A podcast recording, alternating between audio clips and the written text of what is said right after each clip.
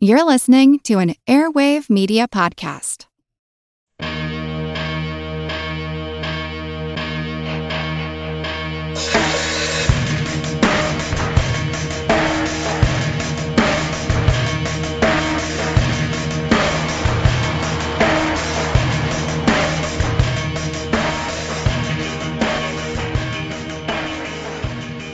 How did a nice boy like you end up in Hollywood?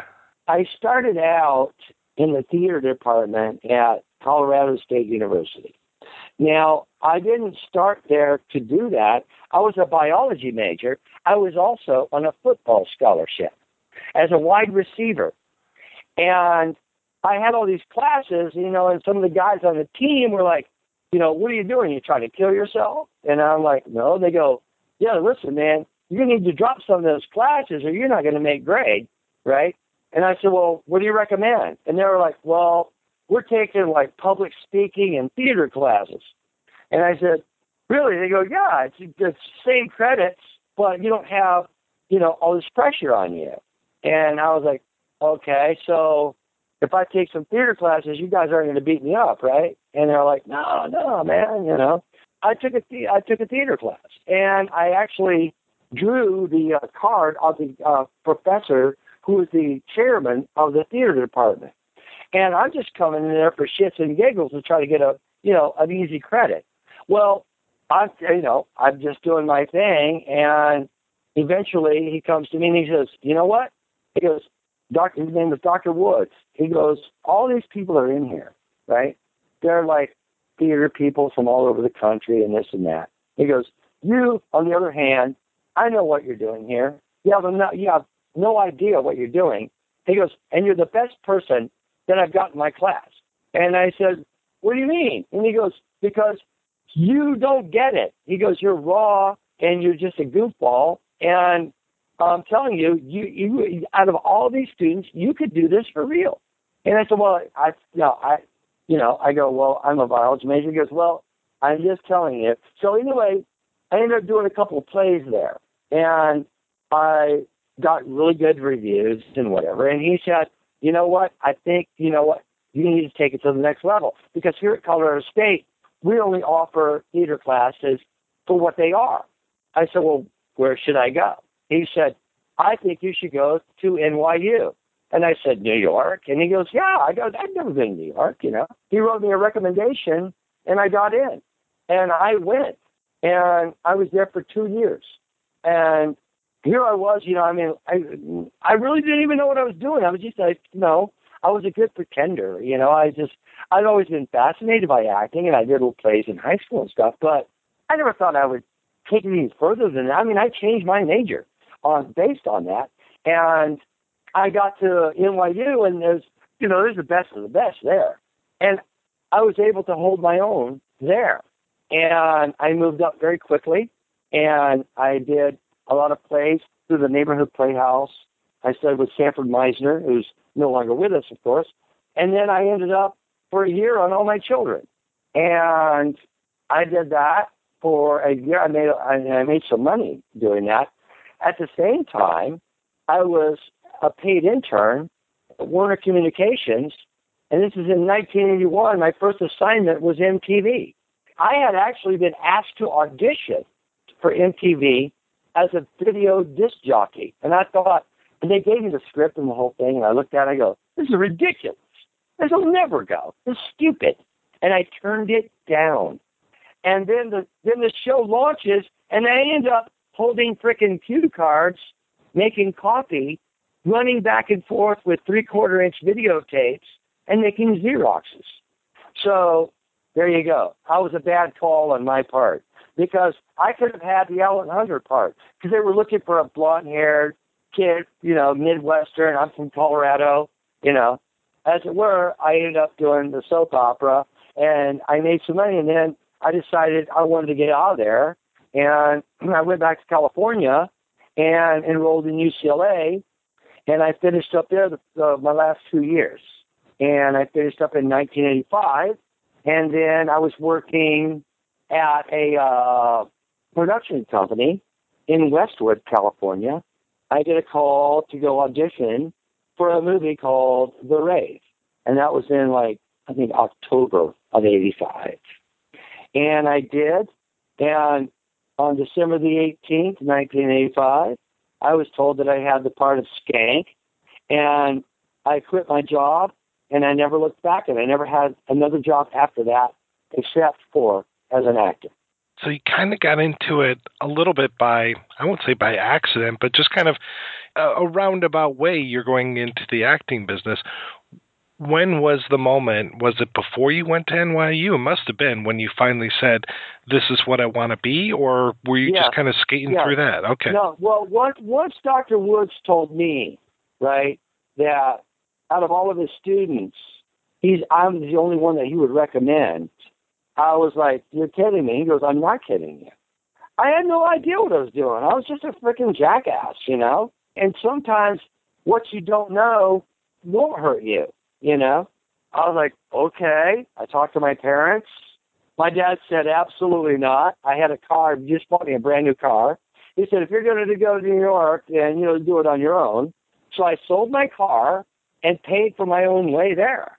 And that's, and that's when I got in with both feet. And when I got to New York, I thought I was cool. And then I found out that I pretty quickly that I was not. But I was prepared for that because when I played college football at Colorado State University, dude, I was a standout in my high school. But when I got there, I had guys that were like, you know, serious. I mean, we're playing, we're playing like BYU and teams like this, and I'm out there as a wide receiver, white guy, you know, Steve Largent kind of guy, not really fast, but I ran. I had great hands and I ran great routes. And I had dudes out there going, "Yo, bro, you know, you ain't gonna get over on me. I'm, I'm, I'm gonna buy my mama a house."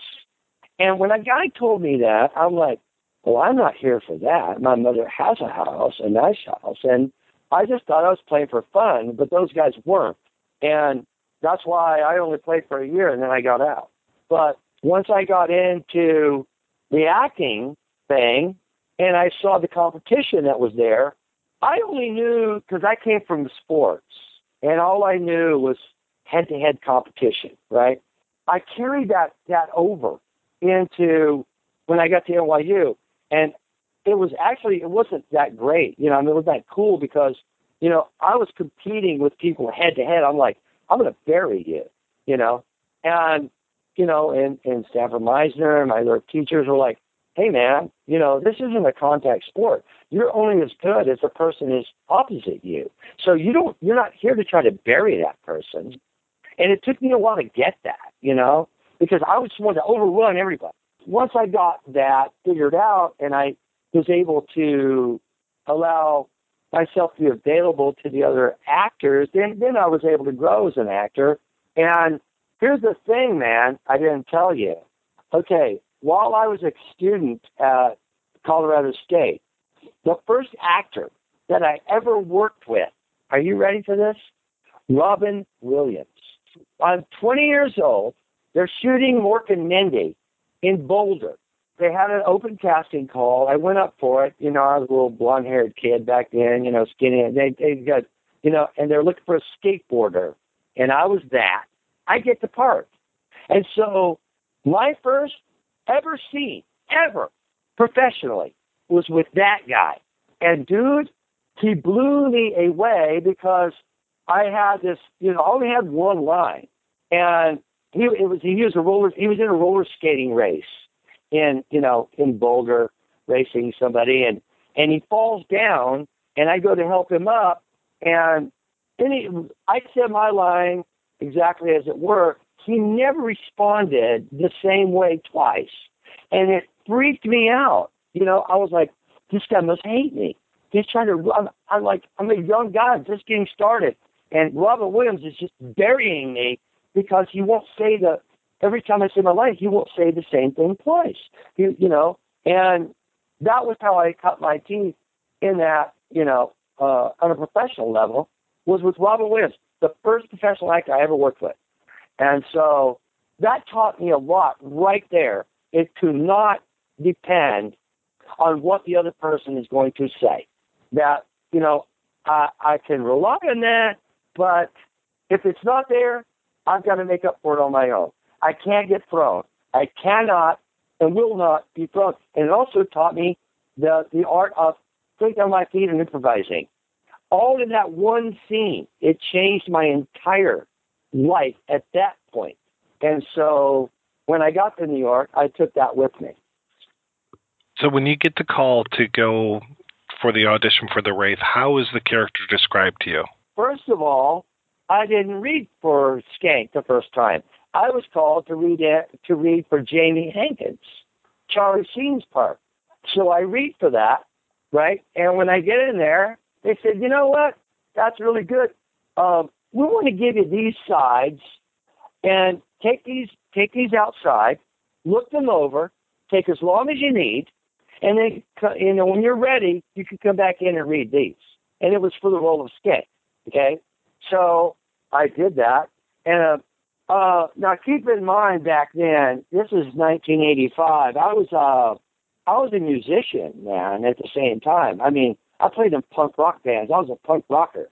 You know, I had spiked hair. I was I was the only actor of of my time that was a trained actor who looked like he was from the Sex Pistols, and it was you know, but I was like it was I was a dichotomy, you know, because nobody looked like me, you know, and I didn't want to look like the rest of these guys. I'm like, I actually was more of a musician. I've been playing drums since I was 13 years old. I'm playing in bands and stuff, much like Johnny Depp was doing. You know, Johnny Depp was in bands until, and Nick Cage saw him play somewhere and went, "Hey, wow, man, I love your band, man." You know, uh, you're a good-looking guy. You ever thought about acting? Well, I had the kind of the same situation, but um, anyway, I go in to read for that. They asked me to read for Skank, so I do it. Came in, I read for it, and nothing. And then um, it was weeks, weeks later, you know, and I was freaking out because I was like, wow, man, you know, I thought I really did a good job, and I and this part was like really cool, and I really wanted to play it, and nothing. And then all of a sudden, I get a call to come in and read for it again, right? So this time, um, I had a little information on the character, so I really threw on my like my punk rock stuff. I mean, I was wearing a t-shirt. I cut the nipples out of the shirt, man. You know, where my boobs are hanging out. You know, my nipples, and it was gross looking. You know, I, mean, it was disgusting. I would never want to see somebody looking like that, but I did it. You know, I had my hair all spiked up. You know, uh, I had a cigarette behind my ear and uh, I had some eyeliner on. I was wearing sh- shredded jeans and combat boots, and a, and a bunch of necklaces and you know bracelets. And I walked in there with full attitude. I sit down, and there's this dude sits next to me. He's like, "Hey, what you doing, man?" I go, "I'm good, bro." And uh, he goes, "My name's Jamie." I go, "How you doing?" You know, and now you got to remember, man, I'm coming out of freaking UCLA, man, and NYU. Uh, I'm not interested in talking to anyone. I'm focused. This guy says, uh, what are you reading for? And I'm like, God damn, man. You know, I'm reading for Skank. Who do you think? He goes, oh, I'm reading for Gutter Boy. And I go, great. He goes, you want to run lines? I said, I don't think so. And he's like, oh, okay, you know. So I didn't. It was Jamie Bozian. I thought he looked like a freaking cretin. And I'm like, oh. I'm like, fuck this guy, man, you know, whatever, dude. And so I ended up going in and read for it. And then, you know, and a couple weeks later, we get a call back. And they call, and so I get there, and it's just me and him. And I'm like, whoa, okay. You know, he's like, hey, man, yeah, good to see you, bro. You know, I'm like, all right. So they bring us in, and it's Mike Marvin, John Kemeny, maybe Jeff Sutton, and uh, and somebody else and we're in the conference room. This is Lionsgate, second floor. And so they bring Bozian to me in. There's nobody else in there. So we we we got to do this scene together, you know. And we do it, and they go, "Oh, oh, you guys are hilarious. You've got the parts." You were like the first guys cast. So um, that was, like you said, December the 18th, 1985. About two weeks later, for that, they called us in for a wardrobe fitting and all that and um, that's where we're all there. That's where I meet Cassavetes, uh, Griff, uh, Chris Nash, Clint Howard, uh, and Charlie Sheen. I mean, we're all in there for a wardrobe fitting. And uh, that's where Charlie and I first met, and we became bros instantly right there and have been best friends to this very day. I was at his house for Thanksgiving. Yes, absolutely. Charlie and I have been through, dude, all the shit that you heard about him back in the day, I was right next to him. Right next to him. Through all the Heidi Fleiss, all the jokes, all the ugly shit. Man, we did a 20 year world tour together. It's amazing that we came out on the other end of it, but we did. What was the experience at the Wraith like for you? First of all, I had only done, you know, like I said, the soap opera, and I'd never done uh, a feature film. I'd never done a close up per se. You know, soap opera, you don't even know you're doing a close up. You know, they either come in on you or they don't because they're shooting like three cameras. Um, but this one was that, and I'd never done anything like that. And so when I got it, you know, it was exciting. It was a, I mean, I was like, I couldn't believe it. We got in there for the wardrobe fitting, and then we had the table rehearsals. That's when it started to land on me. And then when they told me I was going to be making fifteen hundred dollars a week for six weeks, I was like, "Are you kidding me?" Because, like I said, I was working for minimum wage at a production company in Westwood, running dailies back and forth to Hollywood. Uh, you know, for two hundred dollars a week. You know, it was like, wow, okay, you know. So it was huge, and it was the. I mean, I didn't just like come in the back door with a little part. It was like I auditioned for this thing, and it was like it was a huge part. You know, we were the comedy relief, so it was amazing and intimidating at the same time. But I worked out so hard for that thing. Mean, I got a trainer. I mean, I was ripped for that movie because I thought that that's what this character should be, you know. And it was, it was, it was a godsend. I mean, I can't even explain it, man. I mean, going into it, afterwards, yes. I mean, I'm. It was the best experience of my life, and I made the best friends of my life, who with whom I'm still friends to this day. And I've worked on 35 movies since then, and I still don't have the friends from those pictures that I do from this one. Yeah, that's what uh, Jamie was saying. That just going on and and working with folks again and just kind of keeping in contact with everybody. It seems like there was just such a camaraderie on the set of this film. There was an extreme camaraderie. I'll tell you this: it was we when we got there to Tucson, all of us, especially on the uh, the gang side. Okay, Cassavetes being uh, Bozian, Griff, Chris Nash, and uh, Clint Howard. We really bonded so much, and we were so into it that we were rude as hell to everyone else on that set. I don't care if it was Sheen, Matt Barry, who played Billy, and we were really hard on the boy in the in the uh, Daytona, uh, uh, Steve Eckel. When that guy showed up, matter of fact, Mike Marvin had to come to us and go, "Hey, you know what? you guys need to back off on this guy. It's, it's not cool. Because we were like, we were like, fuck him, man. Who's he? He's a pissant. He's going to try to, you know, I mean, we were, we were so into it that we were, we wouldn't let anyone near us. And you know what? I heard him talk about Johnny Depp. He showed up on that set. And I'm to tell you something, my man, which those other guys didn't cover. I'll tell you this true story. He was about to get his ass kicked, okay? because he was a little cocksucker. He showed up with his little armbands and this thing with Sherilyn, and he was all like, "Yeah, man, I'm the one that called him out first. I was like, "Hey, punk," you know, because dude, I was ripped and I was I was badass back then. So I'm like, I will fuck you up. And he's like, and he went to his hotel room. He didn't want any of that. Okay, none of it, dude. And I was, you know, Captain Buddy was a badass man, but I was, I was, know, we had our situations because I was a badass too, and so there was friction between me and Packard Walsh and Cassavetes, you know, where he would try to be that guy, and I wouldn't let him be that guy. He's like, "Hey, man, you know, read the script. You work for me," and I go, "Yeah, when we're shooting, I do, but when we're not shooting, you're just another fucking dude, man. And, you know, he punched me in the face, knocked me the shit out, man. I mean, that guy was big, dude. He ham boned me. And I was like, fuck, dude, I had to work with a black eye and shit.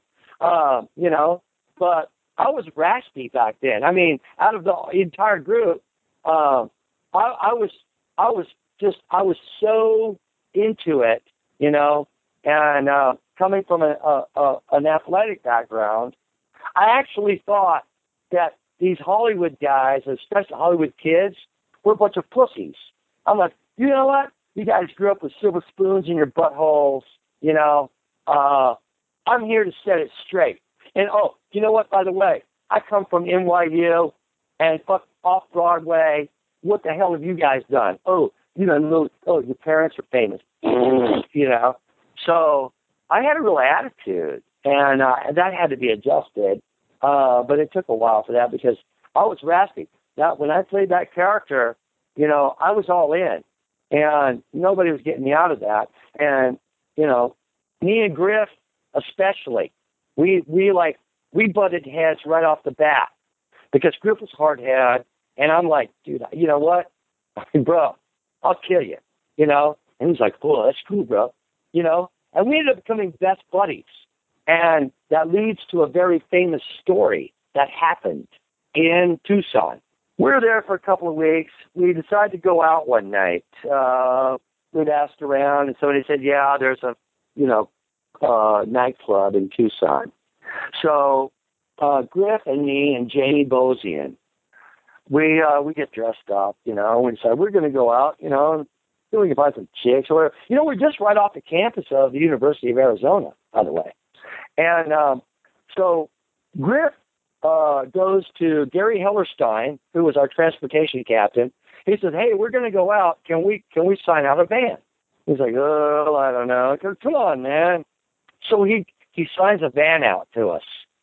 So we take the van out. We go to this place, right? We hang out for a few hours, and we're drinking, partying. You know, we're like uh, 24. You know, we're young, and um, so we leave there, and it's like I don't know one in the morning. So we go to the Circle K. Stop there. It's like Rick goes, "Hey man, I'm hungry, man. How about you guys?" We go, "Yeah, hell yeah, man." So we go to this place. We walk in, and we're like, you know, we're dressed in like, you know, uh, like nice clothes. You know, from LA, okay, and we're in Tucson, and we're loud, especially Griff was loud, you know, and so we we get a couple of those uh you know convenience store burritos. And uh we'd probably smoke some weed. I can't remember you know but i know we've been drinking. And so we go get in the van and these two dudes these two locals right like long haired stringy redneck arizona types we get in the car and this one dude goes up to, to Griff's side. I'm sitting in the front seat. Jamie's in the back. This guy taps on the window. Griff rolls it down. He goes, Hey, loudmouth, what's your fucking problem? And Griff goes, What do you mean? He goes, Oh, he goes, Well, you know, you're in there talking all kinds of shit, you know? And he goes, Hey, man, I'm sorry, bro. You know, we just came in to get something to eat. He goes, Really? What'd you get? He goes, Well, I've got a burrito. The dude reaches in the window and snatches it. And he goes, Well, maybe I'm hungry. And he takes a bite out of it. Griff calmly looks at me and he goes, Hey, bro, are we to take this? And I was raspy back then. I go, Oh, fuck now. And dude, we, so Griff and I peel out of the car, right out of the van. These two dudes immediately come at us and fists are flying. I hit the first guy, dude. I break my hand, right? I'm doing a movie and I just busted my hand, right? So I'm fighting this guy with I'm hitting with elbows. The other guy Griff grabs a hold of. He bends him over the hood of his car, right? The dude that I'm fighting because my hand was jacked gets away from me. He goes to their car, opens the trunk, and he comes out with a freaking baseball bat. Now Griff's got his buddy bent over the car. He's pulling his mouth apart. The dude takes a full swing and hits Griff in the back straight across the back of the back. Griff, unfazed, turns around and goes, You son of a bitch. And dude tears after this guy The other guy that Griff was was fighting goes after him. I intercept this guy with my busted hand. I elbow the guy, and dude, I get him on the ground, and I'm just kicking the hell out of him. Griff is ripping this other guy's face apart until they yielded, and we left them on the ground, freaking with our asses kicked. We get back in the van. We're pulling out. The one dude actually is able to get his shit together, grabs the bat, and takes the mirror off of a company van. So now we get out of there. We got to drive it back. And of course, our transportation captain goes, "Where the hell's the mirror?" And we're like, "Well, dude, you know, uh, we got a little bit of a scrape, you know." And and yet I've got to tell Mike Marvin, I've got to go to the medic because my hand's busted. So there's a couple of scenes in the Wraith where I've got a hand in a cast and you can't see it because I broke my right hand on this guy's face. And then it came out in the Tucson paper that it said actors from the film shooting in Tucson from the Wraith uh, engaged two Tucson locals and dressed in their Beverly Hills tweeds. It was a big deal in Tucson, and of course we got called to the principal's office because of that. And my boy Jamie was in the back seat the whole time. Dude, it was so funny. He he didn't he didn't push out or nothing, but there was nothing for him to do. And he was just it was hilarious, man. I mean that was a funny night. We kicked the shit out of those guys. Uh, you know, and that's when me and Griff looked at each other and we were like I was like, Wow, dude, you're full on doggy. And he goes, Oh yeah, bro. He's like, freaking stank. And I go, That's right, dog. You know, so we were like, after that, I'm like, me and Griff are like, hey man, uh, anybody wants to get some, bring it. I mean, we were just really aggro. And then after we leave Tucson, you know, we hung out after that, and we got into all kinds of trouble, dude, and fights and stuff like that with posers and stuff. But Griff was my boy. He knew I had his back, and knew I had my, you know, and we were just, we were just knuckles, you know, they're on. And I love that guy, man. You know, he had some bad luck come his way, but he's a really good guy. But, you know, he was uh he was lightning unchained and I was slightly not that. I'm like, Griff, you want to go kick somebody's ass, dude, I'm with you. You know, but I'm not going to get in a car and go 140 down Wilshire Boulevard. Sorry, bro. Right. You know. But anyway, I digress. I was going to ask you to tell me a little bit more about the uh, the Charlie Sheen World Tour as you described it. Well, okay, I'll just tell you where it began. Okay, I met Charlie. I actually met him in 1984 at a party in Malibu, and it was with like Rob Lowe uh, and um, oh gosh, Sean Penn uh, and Judd Nelson. You know, a bunch of those guys. And we didn't really spend any time together or, you know, whatever. It was just like, hey, yeah, what are you doing? And then when we met on the Wraith, um, you know, where where wardrobe stuff, then we got down there, as a matter of fact, you know, Charlie's room was right next to mine. And um we just like, you know, I we just talk and stuff like that. You know, and one day I told him, I go, Hey bro, you know, I go, you know, I'm a big movie fan, man. And he's like, well, yeah, me too, dude. I'm Jaws and Star Wars, right? And I go, yeah, well, I go, I'm all about Apocalypse Now. And he goes, dude, one of my favorites. And I said, well, you know, I do a really good imitation of your old man in that movie. And he's like, bullshit. And I goes, no bullshit, I do. And he goes, let me hear it. So I did it for him, blew him away, and we were buddies right after that. And if you want to hear it, I'll do it for you now. All right, you ready? This is what I did for Charlie when I first met him. This is uh, Martin Sheen, Apocalypse Now opening scene. Saigon. Shit. I'm still only in Saigon. Every time I wake up, I think I'm going to be back in the jungle. Every minute I stay in this room, I get weaker. And every minute Charlie squats in the bush, he gets stronger. Each time I look around, the walls moved in a little tighter. Everyone gets everything at once. I wanted a mission, and for my sins, they gave me one. Brought it up to me like room service. It was a real choice mission, and when it was over, I never want another. That's my Martin Sheen. And so I did that for him, and he was like, he said the same thing, right? and so then he goes, oh man, you know, and then we start, he goes, well, you know, then he quotes something, right? And then I go, um, I go, yeah, well, it's not the only one I do, you know. And he's like, well, really? And I go, yeah. I go, you know, everybody always gets this one scene wrong, and it pisses me off. He goes, which one's that? And I go, you smell that? You smell that, son? Nothing else in the world smells like that. I love the smell of napalm in the morning. You know, one day we had a hill bomb for 12 hours, and was over, I walked up, and we didn't find one of them. Not one stinking dead body. But that hill, the whole hill, smelled like victory. Someday this war is going to end.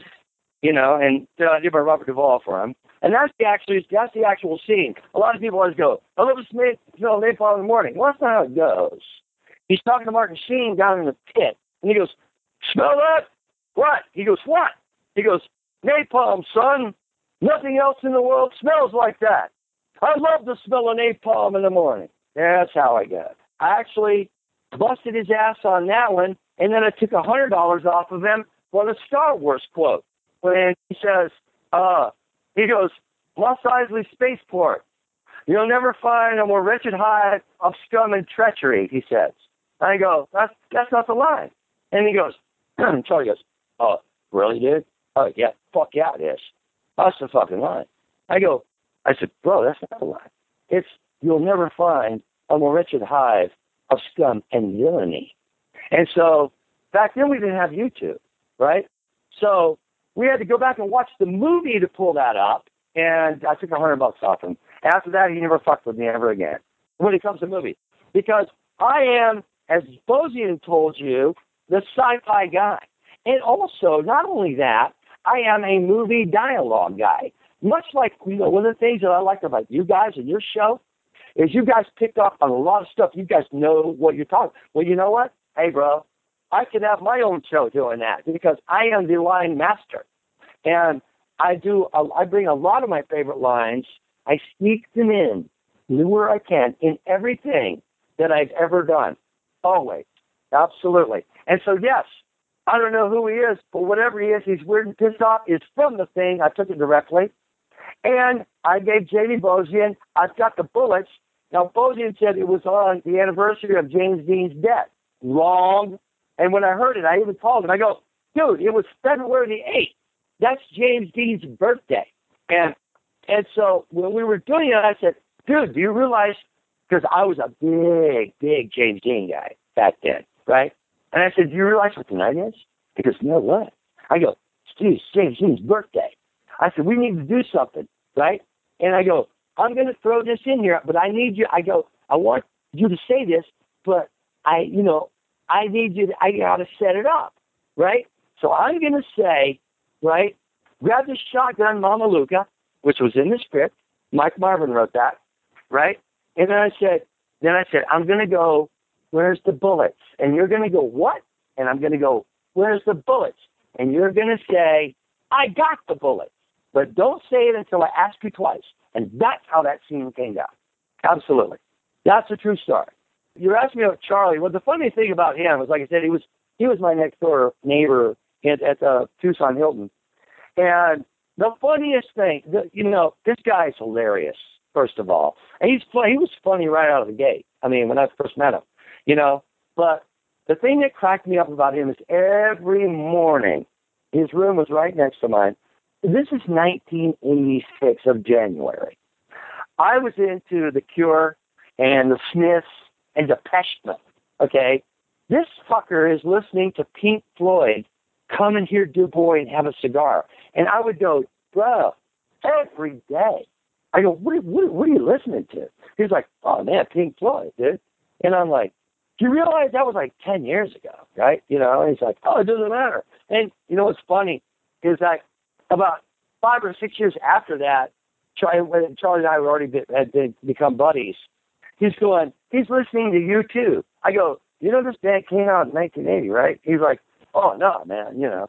Uh, so he's always been behind the curve musically, and it cracked me up. And um, we always had that thing where I'm like, you know, bro, you know, uh, you need to get up with the times, you know.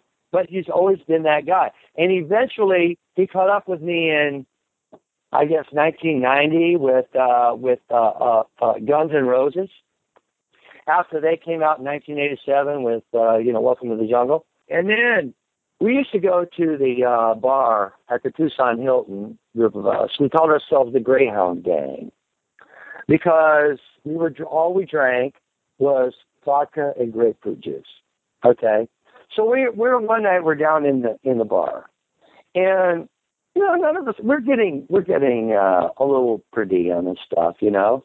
But Charlie from Malibu, he's getting the same amount per diem as we were, but you know because but he had more money than we did, you know. Not a lot more, but he had enough. So this guy was up there singing John Denver songs. And we were like, oh my God, this guy's killing it. Sheen literally gets up from the table, walks up to the guy, and says, "Hey man," stops him in the middle of his of his stuff. He's up on stage, and he goes, "Hey bro," he goes, "You know what?" He goes, "Uh, this music is killing us, man." He goes, "I give you fifty bucks to stop playing," and the guy's like, "Uh, well," he goes, "Well, how?" He Charlie goes, "Well, how much are they paying you? Can't be that much." He goes, "I'll give you a hundred dollars," and he goes like, he's like, uh, well, I, I don't know. I don't, I, I, I, I, I don't know if I can do that, right? And Charlie's going, bro, and he pulls out a hundred bucks to give it to this guy, and the guy wouldn't take it. And we were at the table, me, Matt Barry, Jamie, and uh, uh, Clint, and uh, and Griff, and we're on the floor laughing. It was the first time we ever thought, like, you know, we thought Charlie was just like the shit because we're like, dude, this guy's gonna offer this guy a hundred dollars, and we were like, that was like so much money back then, you know. Uh, and the fact that he did it uh, was priceless. And I talked to Clint about this after he did his thing with you, and I said, Clint, remember that story? And dude, Clint was like, oh my god, yeah, I forgot all about that. You know, yeah, that was a great story. Oh, yeah, uh, you you, you got to tell that. And I said, well, I'm going to tell it. And I said, I'm going to tell some other stories too. And Clint goes, Oh, now I just remember now, once you hit send, and I go, don't worry, Clint. I go, I got this, man. I'm not going to talk about the peep shows and the dog tracks. Oh, geez, I forgot all about that. You know. but we we got we had a ton of them. Uh, it was like, I mean, we were so we were so jacked up for that, you know, that it was it was a crazy amalgam of of these guys playing these the, the, this game, you know. And now Clint wasn't so much a part of it because he's Rughead, you know. He's he was he was the brains of the thing. That's why the Wraith doesn't kill him, you know. You know, but um, you know we dragged him along anyway, and and Clint was uh Clint, Clint was just he, he was a hoot, you know, and uh, and he still is, and I love the guy dearly. And like I said, we did. I I called him after I heard your podcast, and I said, "Hey, man." I said, I didn't know you could speak so eloquently. And he's like, well, you know what? He goes, if it's something I know what I'm talking about, you know, I can do that. But if it's something outside the scope of my knowledge, well, ah, I can't really bullshit. So I was like, okay, man. Tell me uh, what it was like working on the rookie. Oh wow. Okay. Uh, I can't describe that because the reason I always wanted to be an actor, but my my and and and here's the thing: my dad was a was a detective, a police officer for years, right? And he uh his guy was Clint Eastwood. I mean, from Rawhide, you know what, you know, uh, all the way. And I snuck in to see Dirty Harry when I, I was way too young. You know, uh, I got in with a buddy of mine. Um, mom took us, and I saw Dirty Harry in 1971, freaking 11 or something, and and it changed my life. From that day forth, all I did was I would take my toy gun, I'd look in the mirror, and I'd go, you know, you better ask yourself a question, punk. You know, did I fire five times or did I fire six? Well, to tell you the truth, I lost count myself in all this excitement. You know, so I mean, I used to do that scene all the time, and I practiced holding a gun like Clint Eastwood, and secretly, unbeknownst to anybody else, I always wanted to be that guy.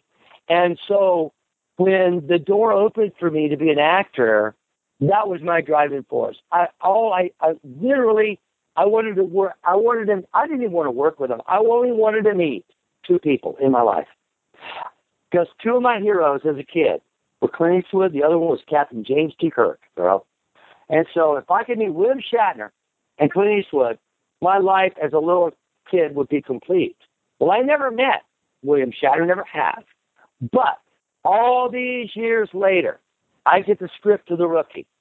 And Charlie and I go into this thing. And Charlie gets that role. And I had to audition for Max.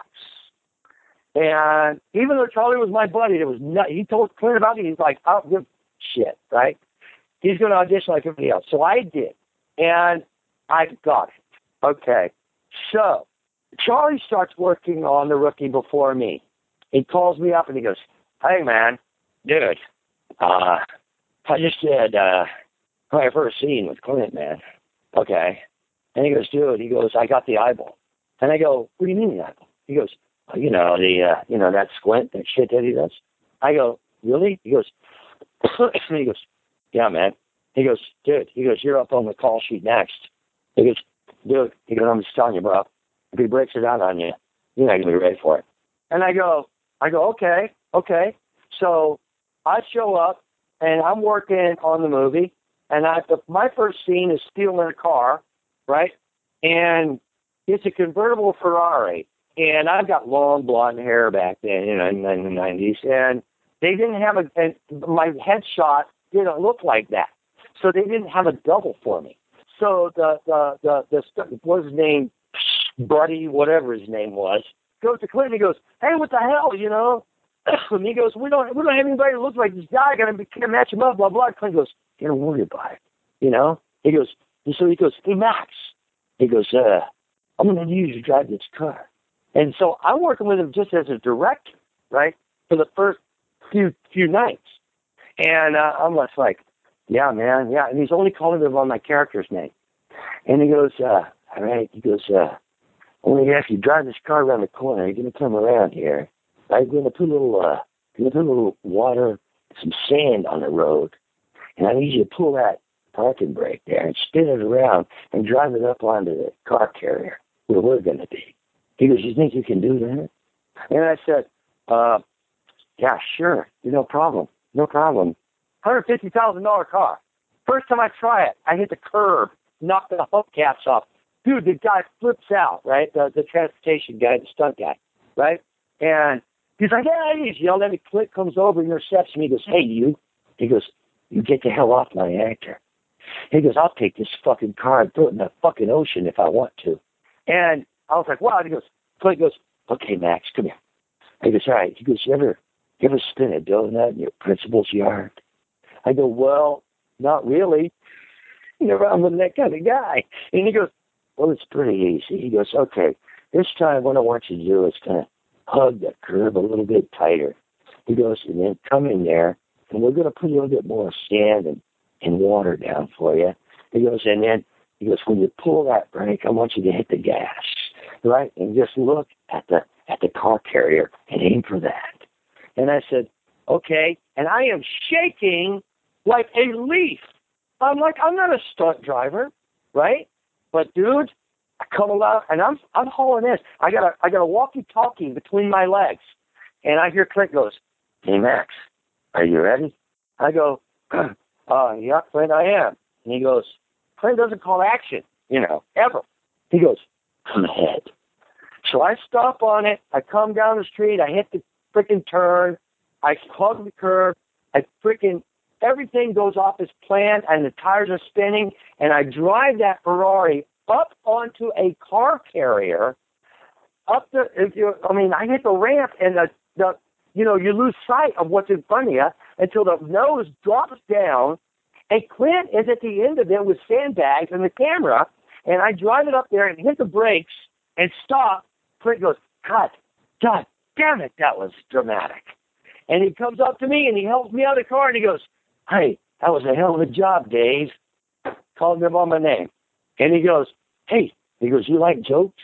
I said, and I'm, I'm just shaking, man. I go, can't believe I just pulled that off. And I go, yeah, sure, Clint. And he goes, well, if a pit bull is humping your leg, what do you do?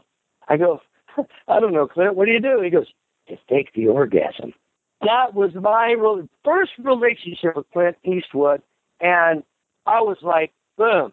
And then the next night, I've got to shoot the scene in the garage, and Clint comes to me and he goes, "How you doing, Max? You been running with a pretty fast crowd these days?" I thought I just thought I'd stop by to remind you how short your legs are. And when he said how short your legs are, he gave me that freaking the Clint Eastwood look. And dude, the back of my brain blew out. I stood there and looked at him. Charlie warned me about it, but I still wasn't ready for it. And then I just stand there looking at him. And Clint's chewing on a cigar, you know. And he looks back at me, and I'm not saying anything. And he goes, uh, go ahead, hey, uh, cut that. He goes, is everything all okay there, Dave? I said, yes, Clint, that's my fault. I said, you know, I just wasn't ready for that. And he goes, ready for what?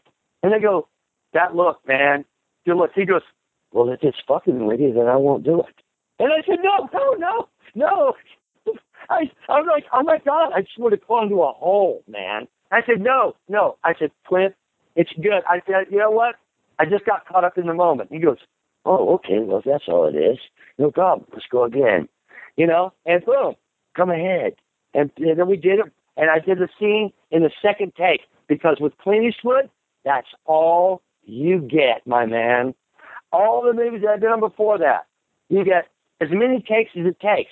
With Clint Eastwood, you get two, bro. Two. Uh, Sean Penn never won a freaking nothing until he worked with Clint Eastwood, and he gave him two takes. Uh, Bradley Cooper is up for an Academy Award. I guarantee you, all he got was two takes. If you go beyond two takes with Clint Eastwood, he will call you a faggot. He, he doesn't give a shit. He, he doesn't care. He's like, yeah, listen, man, if you can't get it, he goes, because he told me, he goes, it's not what we're not doing Ivanhoe. You know, I mean, you you got to get down because he gets it in two takes. He does, and you better get it with him or you're done. And so I did this whole movie with this guy, and we uh, last scene, I got to fight him, and stunt coordinator comes over, he goes, goes, hey Clint, he goes, uh, we're on hard paint, uh, like a cement floor, and we're going to be fighting over a gun. He goes, you want pads? Clint goes, no, I'm good. I'm standing right next to him. The guy goes, hey, you want pads? I go, no, I'm good. And dude, you know, back then I weighed about 155 pounds, right? Clint weighs like 240, and I've got to fight him over a gun. And here's the thing, beautiful thing. Uh, uh, okay, the gun, it's a 357 Magnum. Now here comes, here comes the catharsis, bro. I've been practicing this since I was 11 years old. I picked the gun up. It's not a 44 Magnum, but it looks like like the 357. Watch the movie. I come up and I go, chill or die, asshole. And I'm a, when I pull the gun up, Clint Eastwood, whenever he held in Dirty Harry, Clint Eastwood never stuck that gun straight out. He dipped it. He dipped it. He, he the nose of the gun is pointed downward. It's in a relaxed position, like he's so relaxed that he will blow you away. You know, so there's no tension in Clint's hands. He like he literally lets the gun hang in his hand. I come up with that gun, dude, and I dip it on him. Just watch it. It's in the movie. It's in the movie. And I go, chill or die, asshole. And he goes, I don't think so, Max. You don't be wasting two million dollars worth of merchandise now, do you? And dude, it's not in the script. I'm in the moment. I look at Clint when I go, fuck you. And he goes, fuck you, dude. And he beats the shit out of me. And we cut. And I go, Clint, I said, you know what? I'm so sorry. I didn't mean to say that to you. And he goes, ah, man. He goes, I like that fuck you thing. Let's keep it. And then later on, he's chained to the chair. And I come in with Raul Julia. And I said, I give him this detonating device. And I look at Clint Eastwood and I go, I said, well, Pulaski, looks like I wasn't the one who needed the shorter, the, longer legs after all, huh? And dude, I'm telling you, I don't know what, something possessed my leg, but it just, my foot goes and I kick him in the feet. cut, you know, and I go, and I go, oh my God, I'm, I'm fired. I'm done. I said, Clint, man, I'm sorry, you know, it just, I, I got, again, I got caught up in the moment. He goes, don't bro. He goes, you know what? I like the way you work. I stay in the moment like that. He goes, but do me a favor. If you're going to kick me, don't treat me like I'm some little bitch. So I went, fucking A, man. So the one that's in the movie, I tee off like I'm kicking a freaking uh, uh, off from the 35 yard line in the Super Bowl. And he loved it, you know, at the premiere in Westwood. I took, I had to take one guest and I take my dad. And so we watched the movie and because my dad always told me, I, you know, you're crazy, you're never going to make shit. But he's the one that introduced me to Clint Eastwood. I said, you know, he's the one that made me want to be an actor. He introduced me to this guy, you know? So he goes to see the movie. We're the lights come up. We're walking out. I hear this, "Hey David," and and Clint would never call me Dave. I told him to call me Dave, but he wouldn't do it. Right? I hear, "Dang David." Turn around, and it's Clint. And I go, "Hey Clint, you know we're buddies now." and he goes, "Yeah, I just wanted to tell you what a what a good job you did in the movie, and and it was a a hell of a good time working with you." And I said, "Well, thanks, man." I said, "I it was it was the pleasure was all mine." You know, I said, if I never work again, I said, I'm, I'm happy. And he goes, wow, you're to work a lot more after this. And then I said, oh, I'm, I'm sorry. By the way, this is my dad, Ben Sherrill. My dad was like, his mouth was wide open, right? And he goes, oh, hey, Ben, how are you? And my dad's like, I'm good, Clint. How are you? And he goes, I'm good. He goes, ah, you know what? He goes, your son here is a, he's a, he's a hell of an actor, but he goes, uh, more so he's a, he's a really good guy. And my dad goes, well, thank you, Clint. And he goes, yeah, he goes, I'll see you guys later. And he walks away, and my dad turns to me and he goes, I'm sorry for everything I ever said. And I said, I said, don't be. I said, because had you not challenged me, I said, you would not have met this guy today. You know, so that's my Clint Eastwood story. And when I rapped, he get he he said, Dave Sherrill's rapped. He goes, he did a hell of a job. Let's all give him a standing ovation. And dude, the whole crew gave me a standing ovation. And, and I even said after that, I go, I don't care if I never do another movie for the rest of my life. This is it, you know? Boom. That was it. I mean, he was the shit, Clint Eastwood. The best guy in the business. The best guy. He, he is a real dude, man. I mean, he didn't know me from Adam. But once I cut my teeth with him and I showed him that I wasn't some, you know, just phony dude, and I could take, I could fight him. I, you know, I'm the only person that Clint Eastwood has ever killed without a gun. He choked me with a pair of handcuffs. I'm the only guy in all of his movies that he doesn't shoot. Trivia question. And of course, then I went on to work with a lot of other people and stuff. You know, after that, I mean, you know, Gena Rowlands and Marisa Tomei and Gerard Depardieu and all kinds of people, but and Nick Cassavetes, um, you know, whom uh, in my experience, now Clint's a great director, but uh, the best director I've ever worked with, and I worked with Nick on a couple of pictures, is, is Nick. I mean, he's numero uno, man. He doesn't get a lot of credit for that, but Nick, Nick's the best, the best actors director that I've ever seen, and I've worked with a lot of them, and he is great. He's great. What's this new one that you have coming out? Careful what you wish for. Yes, that's right. Well, you know, I actually um, I did uh, an episode just about a year ago of a news show called uh, Halt and Catch Fire, which is on AMC, right? Um, and then right before that, I did this picture called Careful What You Wish For, where I play the father of Nick Jonas in his first feature film role. I had the luxury, if you call it that, of breaking this guy in. That was a weird thing because I'm coming in with, you know, 30 years under my belt with a young kid who's a very popular musician, you know, and he'd done some stage work and stuff, and that's fine, but he hadn't done anything movie wise, you know, and all my scenes are with him. You know, he's playing my kid. He wasn't talking to me or anything, you know. I eventually had to say, you know, hey, you know, what's going on, man? And, you know, I, I mean, I'm playing your dad. You don't talk to me. I said, what, what, what's our relationship? Do you hate me? And he goes, no, man, I'm just doing my own thing. And when he said that, I went, okay, okay, bitch. And the gloves are off. Okay? Yeah. uh, I was being nice, but now I'm going to fricking unleash some shit. I'm not worried about you anymore. So, you know what? I took it to him after that. And the director would be pulling me back. She's like, hey, you know. Uh, and I go, well, you know. And Paul Sorvino was the same way. He came to me and he goes, hey, he goes, what the hell is this shit? And I, Paul Sorvino, dude, this guy's got, he's been working 50 years, you know. And I'm like, I don't know. He goes, I don't, I don't work like this, you know. And I go, well, yeah, I don't either, you know. We were all, we were kind of asked to get out of the way of this kid, you know, and like, you know, let him do his thing. And I'm, and I'm good with that. I'm not here to show him up. But once the director told me, she said, give me a little bit of license. I took that license. And some of it was had to do with improv- improvising. You know, there's a scene where we're having, you know, you know, dinner by the lake or something, and his mom and him, and you know, we and we're we kiss, and he goes, oh, you know, gross or whatever. And I said, hey, you know, this is something you need to learn right now. You know, happy wife, happy life, right? And uh, he goes, yeah, well, you know, uh, that's easy for you to say. You know, uh, uh, you know, first you got to get the woman, right? And I said, well, why don't you? And then I improvised. The director said, you know, come back with something on that.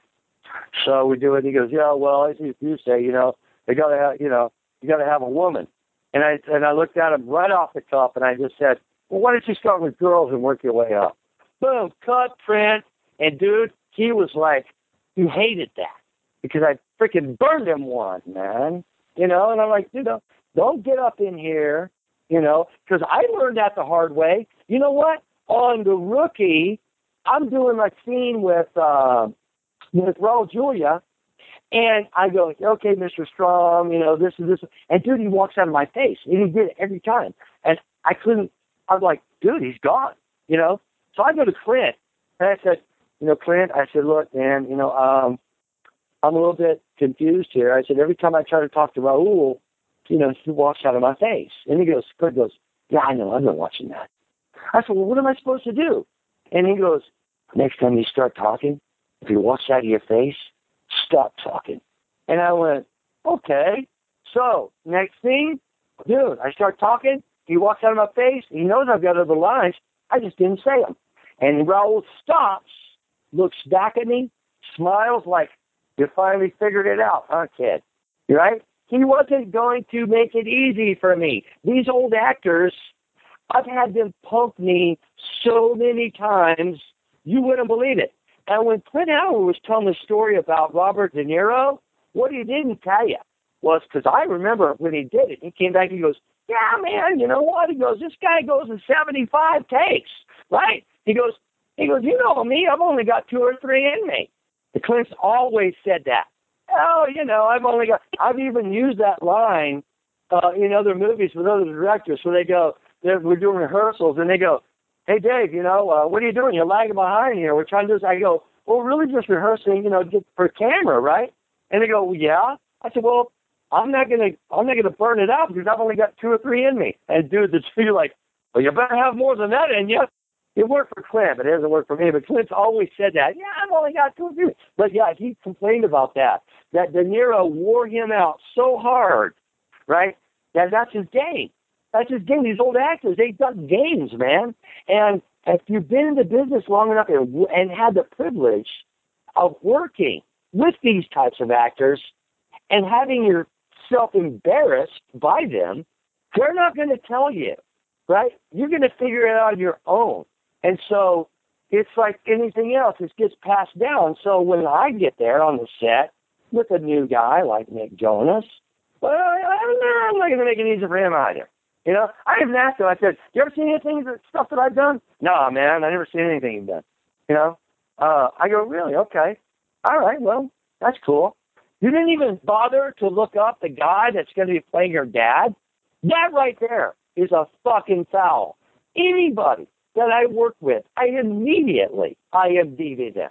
I want to know who they are, what they've done, and I'll even go back and watch this stuff so that when I get there, I know what the hell I got going on, you know, and who I'm up against.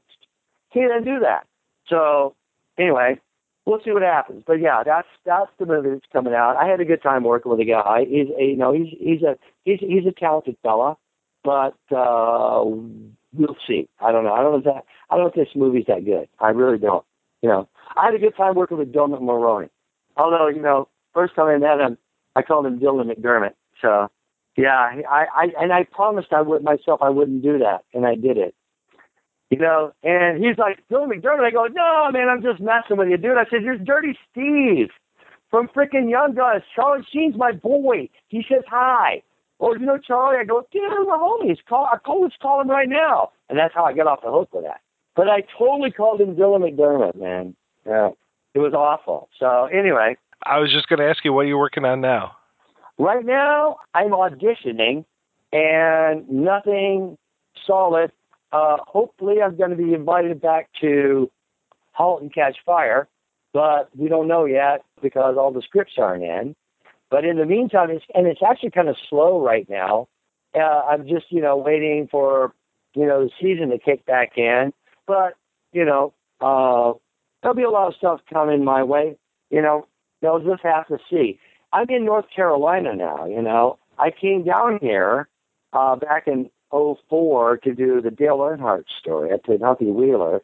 Then I come back and I do One Tree Hill. Then I come back the next week and I do a, a series called Surface.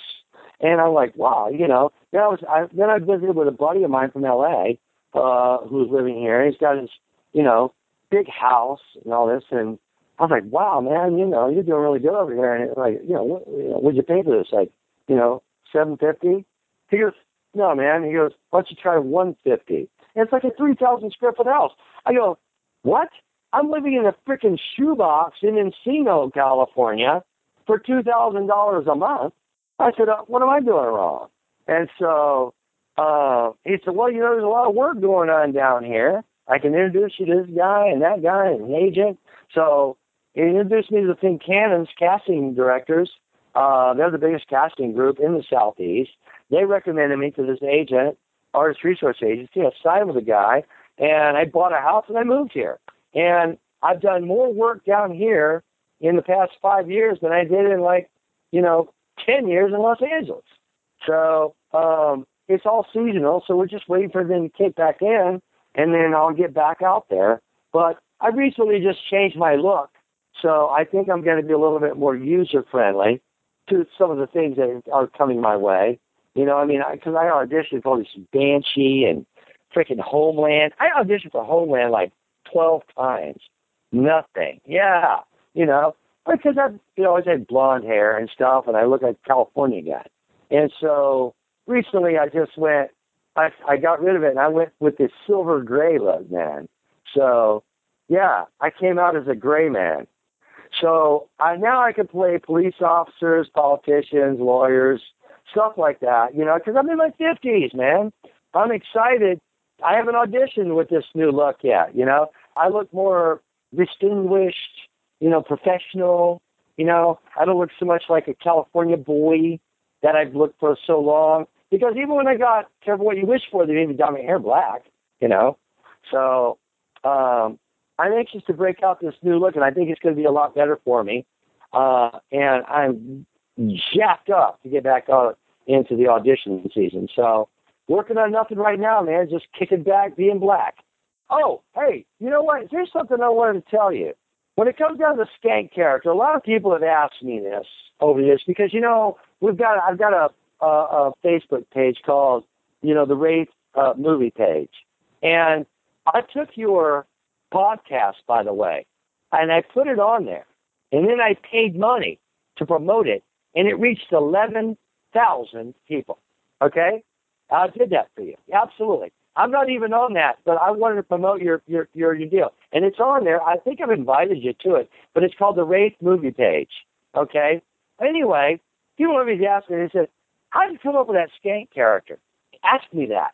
How did you come up with that Skank character? Well, it's very funny that you ask. When I first read it, you know, it was like he was this crater head, he didn't have a mohawk. He wore a German helmet with holes cut in it with spikes coming out of it. Okay? Well, I read for the thing, but when I did, the way I came up with the character, I didn't know how he would talk, right? And the one and one thing that I always do as an actor in all the things I've ever done, I always look for I read when I read the script, I look for one line that defines that character. And you can find it if you know what you're looking for. Well, you know what? Believe it or not, the center of Skank came from unless you like Maurice better. Why? I don't know. But when I read that line, I went, okay, Maurice. I figured now, here we are in Arizona. The guy's a neo apocalyptic punk guy, kind of guy. I figured he wasn't from that area, and he was kind of a Texan. So I put a country accent. I thought it would be interesting to play a, a drastic punk guy, you know, neophyte with a southern Texas accent. And I actually went in and because once we put on the hat with the spikes, Mike goes, I hate it. And I go, let me do it. And he said, fine. So I designed that mohawk on my, my own with the hairdresser, Leslie Ann Anderson. And I designed the makeup, and a lot of it was based on Alice Cooper that I did, and I did that with Catherine Logan, my makeup artist. So I created that look, and Mike signed off on it, right?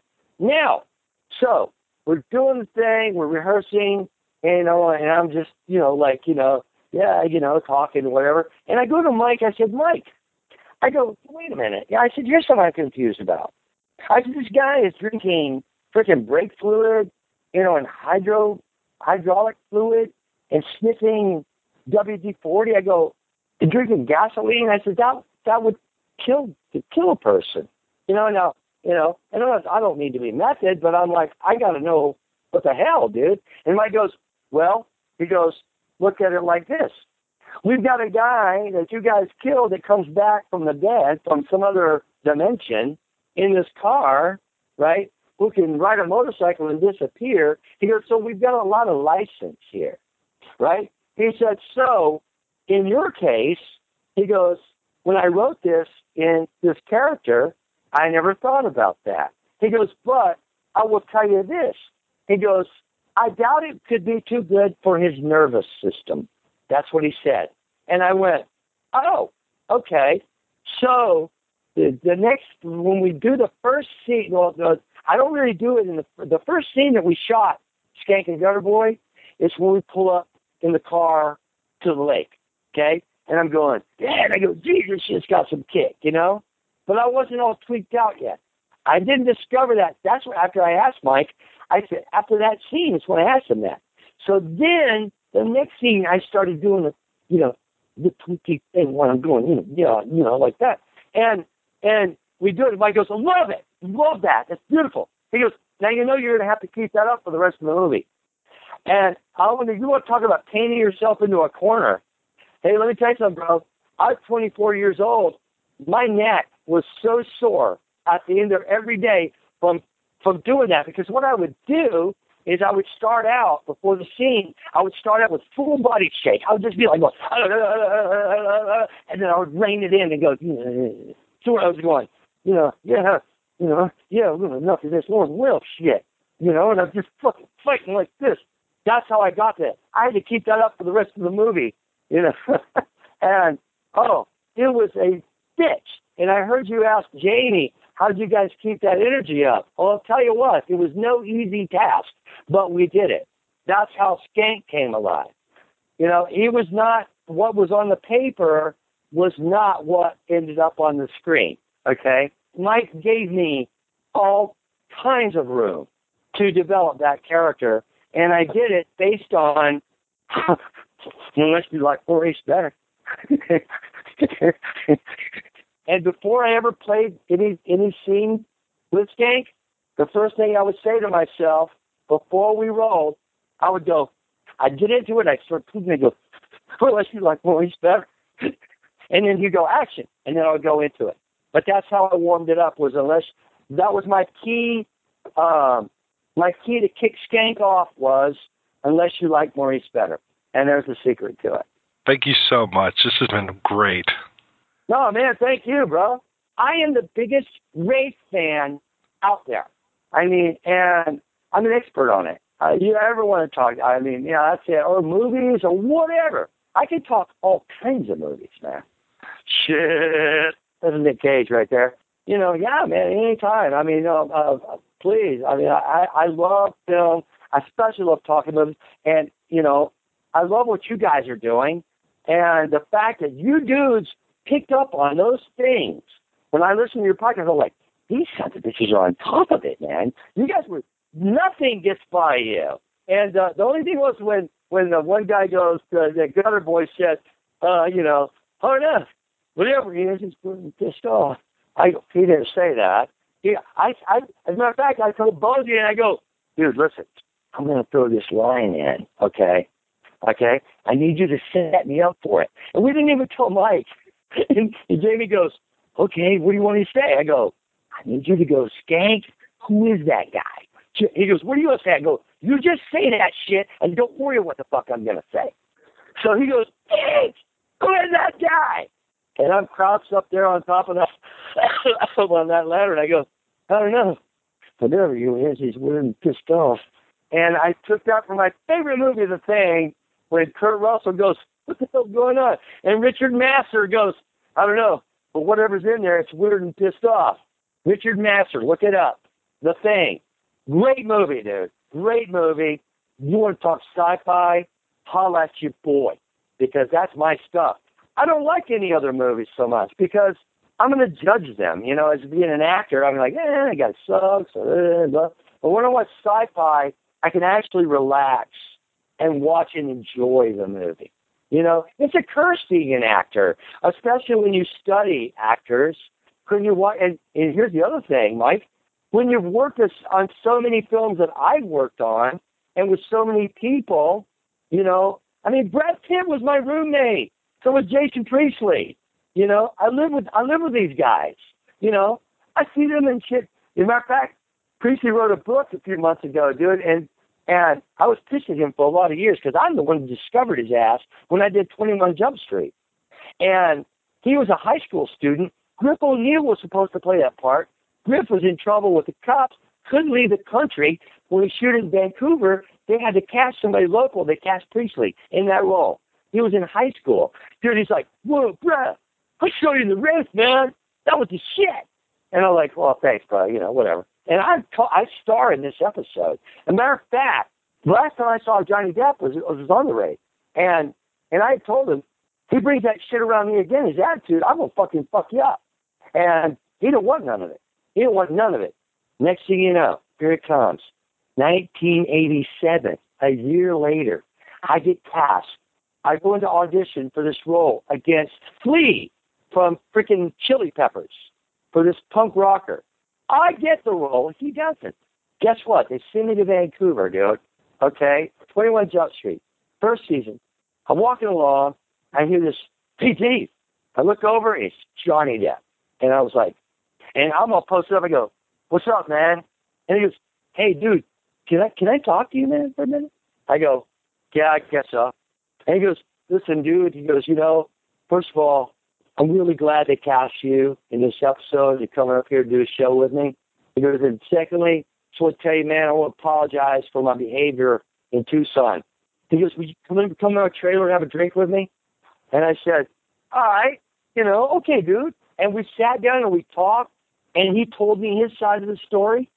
And as it turned out, the reason he was acting like that was because the producers had told him that we didn't want him around. We never said that. We didn't want him around because he had the attitude which they created. And I said, dude, we didn't want you around because you were acting like he goes, well, I was acting like that because they told me you didn't want me around. And I'm like, wow, dude. And you know what? We became fast friends and we are to this very day. To this very day. Me and Johnny Depp. Absolutely. That's right. Yes. That's how that happened. I played Lancer in uh, in an episode of 21 Jump Street. Starred in it, and uh, dude, we freaking had an awesome time. But that's how that all came to fruition. And then, you know, I told Charlie, I go, dude, you know, I work with Dad, dude. He goes, he's a good guy. I worked with him too. I go, well, you know, I thought he was a dick, man, but I said, yeah, he's actually a good guy. And he goes, well, I'm doing an RPG, man. I'm going to have him in it, you know. And uh, He goes, "What have you in it too, bro?" And I got nothing for you. I go, "That's that's okay," you know. So I was there when they shot that with Clint and everybody, and and, and John, you know. And like I said, we've known each other all these all those guys have known each other all these years, and we're still bros, you know. And it, it's just it that's the beauty of this kind of business. Not as Clint said, you know what? He's been friends with Ray and and guys from Apollo 13. You know what? I'm friends with my guys from Wraith and a movie called Five Aces. And my oldest friend in the business, my oldest and closest friend that I've known right out of the gate is Chris McDonald. He was in my wedding. Motherfucker was in my wedding. I was going to ask you what he was like to work with. We're... That guy is my boy, okay? We've known each other for 30 some years. I said, he flew out from Cali to North Carolina to be in my wedding five years ago. Okay. Yes. I mean, and um, and then when I was I went out to uh, see Charlie uh, for Thanksgiving, and we got him on the phone, and he hadn't talked to Charlie in like 15 years. So we got him on conference. You know, we're all like drinking and laughing, and, and now those guys are hooking up. So you know, it's just all it all comes around, man. But you know, me and me and Ch- Charlie is my he's still my closest homeboy. That is terrific. Absolutely, we've been through a lot of stuff. Yeah, we didn't talk for ten years because Charlie's life took took one direction and like a direction that I had got. I ran I ran with him really hard, but then at one point, you know, I ended up in rehab, and I said I can't I can't go with you anymore on this, you know, and he was like, well, "Fuck you then," you know, and he starts hanging out with Slash and all these guys, and he was doing stuff that was, you know, like I just couldn't go with him on that. And, you know, we got into a big argument and hit me with a baseball bat. And I said, well, fuck you. And we didn't talk for a long time until about two years ago. Came back around and he was like, my man, you know, dude, I've got no friends left. Everybody has, has sold me out. And you're the guy that's still there. You never judged me. And I said, well, yeah. I said, I never judge you. I said, I wasn't. I was never your yes man. You want to act like an asshole, then I can't go with you on. I did it with you for a while, but you know, I had to move on. I had to get married. You know, I mean, I didn't have to, but I wanted to, and I did. I got, you know, I got married to a beautiful, you know, girl that's 20 years younger than me. She's all titties and legs. Dude, fuck you, bro. I scored. So, you know, and he got to meet her. He got to, got to meet her at Thanksgiving, and he was like, damn, bro, freaking your wife could kick my ass because she's five ten, dude. You know, and Char's like five nine, and I go, oh yeah, dude, she's got a wide foot. She'll kick both of them. Next thing you know, she had an eating out of her ha- out of her hand, and they became fast friends, and left me and C. Thomas Howell sitting in the corner, freaking drinking freaking scotch. That was our Thanksgiving. It was awesome. We had a great time. So anyway, that's my story. I'm sticking to it. I hope you've enjoyed it. Uh, I know you'll edit all this, so you got a lot of stuff to work with, right? Anytime you ever want to talk about anything, hey, I'm here if you want, you know, anything, anything. Just let me know.